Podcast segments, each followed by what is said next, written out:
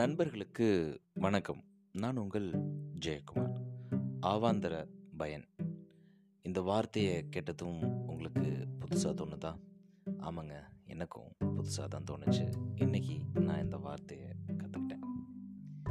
ஆவாந்தர பயன் அப்படின்னா, நாம் ஒரு பயனை நோக்கி போயிட்டுருக்கப்போ இடையிடையே கிடைக்கக்கூடிய சின்ன சின்ன பயன்களுக்கு பேர் தான் ஆவாந்தர பயன். ஆனால் நம்மளுடைய கோல் என்னவோ, நம்ம எதை நோக்கி போயிட்டுருக்கோமோ அந்த பயன்தான். இதை எப்படி எளிமையாக சொல்லலாம் அப்படின்னு கேட்டிங்க அப்படின்னா,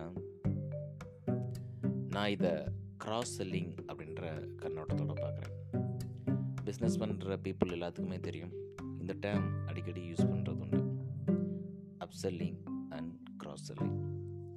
upselling அப்படின்னா, ஒரு கஸ்டமர் ஒரு பொருளை வாங்க வராரு, அந்த பொருளை விட அப்கிரேடான ஒரு பொருளை நாம் அவருக்கு விற்றுட்டோம் அப்படின்னா அதுக்கு பேர் அப்செல்லிங். அதே இது அந்த நபருக்கு அவர் எதை வாங்க வந்தாரோ அதை சேல்ஸ் பண்ணிவிட்டு அந்த பொருளோட கூடிய சேர்ந்த உபபொருட்களை விற்கிறதுக்கு பேர் cross-selling. ஃபார் எக்ஸாம்பிள், என்கிட்ட ஒருத்தர் ஃபோன் வாங்க வராரு, அவருடைய பட்ஜெட் 15,000, ஆனால் அவர் 10,000 ஃபோன் கேட்குறாரு அப்படின்னா, நான் அதை விட அப்கிரேடான ஒரு பொருளை அவருக்கு விற்று, அதாவது 15,000க்கு ஒரு ஃபோனை விற்றுட்டேன் அப்படின்னா அதுக்கு பேர் அப்செல்லிங். ஆனால் அந்த கஸ்டமர் வாங்க வந்தது 10,000 பொருள் தான், அதை நான் சேல்ஸ் பண்ணிட்டேன். அதே நேரத்தில் அந்த கஸ்டமருக்கு தேவையான அசசரிஸ், அது கவராக இருக்கலாம், இல்லை இன்சூரன்ஸாக இருக்கலாம், இல்லைன்னா டெம்பர் கிளாஸாக இருக்கலாம், இதெல்லாம் நான் ஒரு 500க்கு சேல்ஸ் பண்ணேன் அப்படின்னா அது என்னுடைய cross-selling. எப்போது நம்மளுடைய பிஸ்னஸில் cross-selling இம்ப்ரூவ் ஆகுதோ, அப்போது நம்மளுடைய பிஸ்னஸ் 20-30% இன்க்ரீஸ் ஆகும் அப்படின்னு சொல்லப்படுது.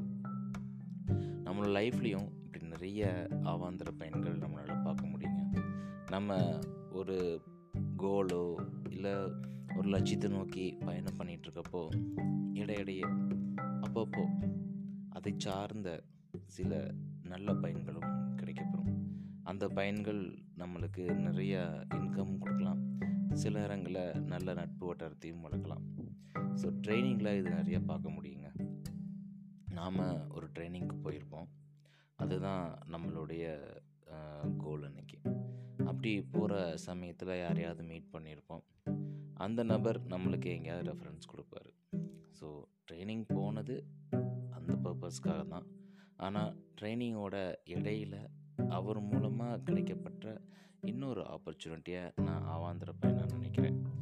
ஸோ நம்மளுடைய கோலை நோக்கி நம்ம மூவ் பண்ணுவோம்.